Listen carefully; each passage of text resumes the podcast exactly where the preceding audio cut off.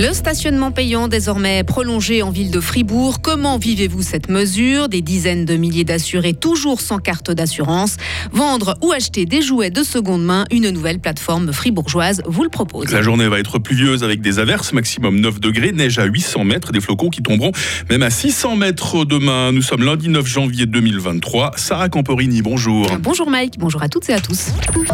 Depuis plus d'une semaine, le stationnement payant est prolongé en ville de Fribourg. Oui, en l'occurrence dès 7h30 au lieu de 8h le matin et jusqu'à 19h30 le soir, soit une heure de plus qu'avant. La mesure avait été annoncée par le conseil communal de Fribourg au mois de décembre. Maintenant qu'elle est concrètement en place, comment est-elle accueillie par les habitants? Maël Robert est allé prendre la température en ville. Déjà que les, parkings sont chers puis qu'il n'y en a pas beaucoup, donc en plus si on doit payer encore plus tard, c'est un peu inadmissible, je trouve. J'ai pas de voiture, alors moi j'ai pas trop de soucis là. Mais parfois ça peut être pour les, visiteurs qui viennent chez nous. Il y a parfois un petit peu le problème quand on a une visite qui vient et puis il faut payer. Alors si je dois venir en ville pour manger, par exemple le soir, peut-être avec une heure plus tardive pour le stationnement, ça m'empêchera de venir ou faut venir tard au restaurant. Ouais, ça me choque pas plus que ça pour être honnête. De toute façon, maintenant, on doit quasiment partout payer. C'est malheureux, quoi, qu'il faille toujours payer plus cher pour avoir encore moins de place en ville.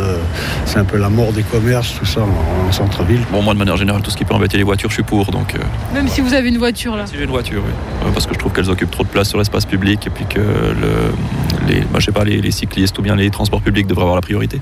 Et de son côté, la ville de Fribourg explique que, ces nouvelles règles sont destinées à rendre les places en extérieur moins attrayantes afin d'inciter les conducteurs à se garer dans les parkings souterrains et ainsi libérer de la place en surface pour aménager des terrasses ou des pistes cyclables. Les autorités veulent également compenser les pertes de recettes dues à la diminution du nombre de places de parc en surface. Vous n'avez pas encore reçu votre nouvelle carte d'assurance maladie. Eh bien, vous êtes des dizaines de milliers dans ce cas en raison du nombre élevé de demandes de changement de caisse en fin d'année dernière. Les caisse maladie n'arrive pas à suivre, mais selon Santé Suisse, tout devrait rentrer dans l'ordre d'ici une dizaine de jours. À l'étranger, Sarah, des centaines de partisans de l'ex-président brésilien Jair Bolsonaro ont envahi hier le Congrès, le palais présidentiel et la Cour suprême à Brasilia. Et ils ont fait d'importants dégâts, comme l'a constaté quelques heures plus tard le président Lula, revenu dans la capitale après avoir passé l'après-midi dans l'état de Sao Paulo, sinistré par des inondations. Son prédécesseur, qui a refusé de lui remettre l'écharpe présidentielle malgré sa victoire, a toutefois condamné les déprédations commises par ses partisans.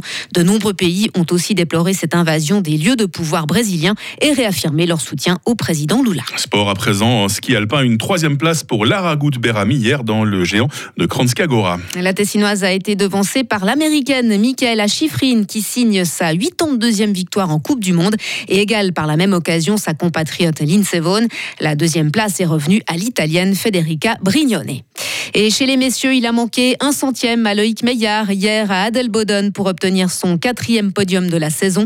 Le skieur valaisan a terminé quatrième du slalom d'Adelboden au lendemain de sa troisième place en géant. Et c'est un duo norvégien composé de Lucas Bratton et d'Atleli McGrath qui s'est imposé dimanche dans la station bernoise.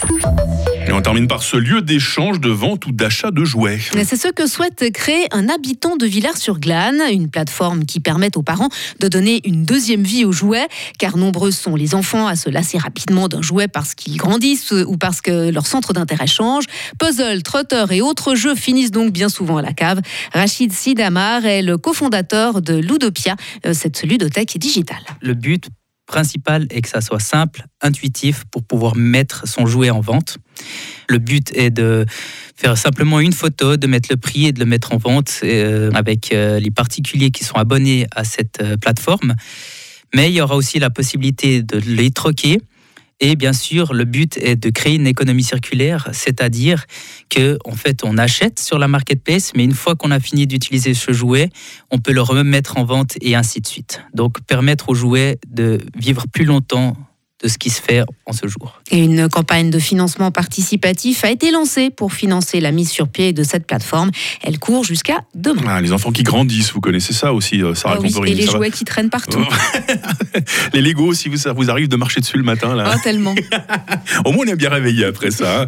Sarah Camporini, actualité toutes les 30 minutes sur Radio Fribourg et toute l'équipe qui arrive dans quelques instants pour vous passer le bonjour. Hein. Retrouvez toute l'info sur frappe et frappe.ch.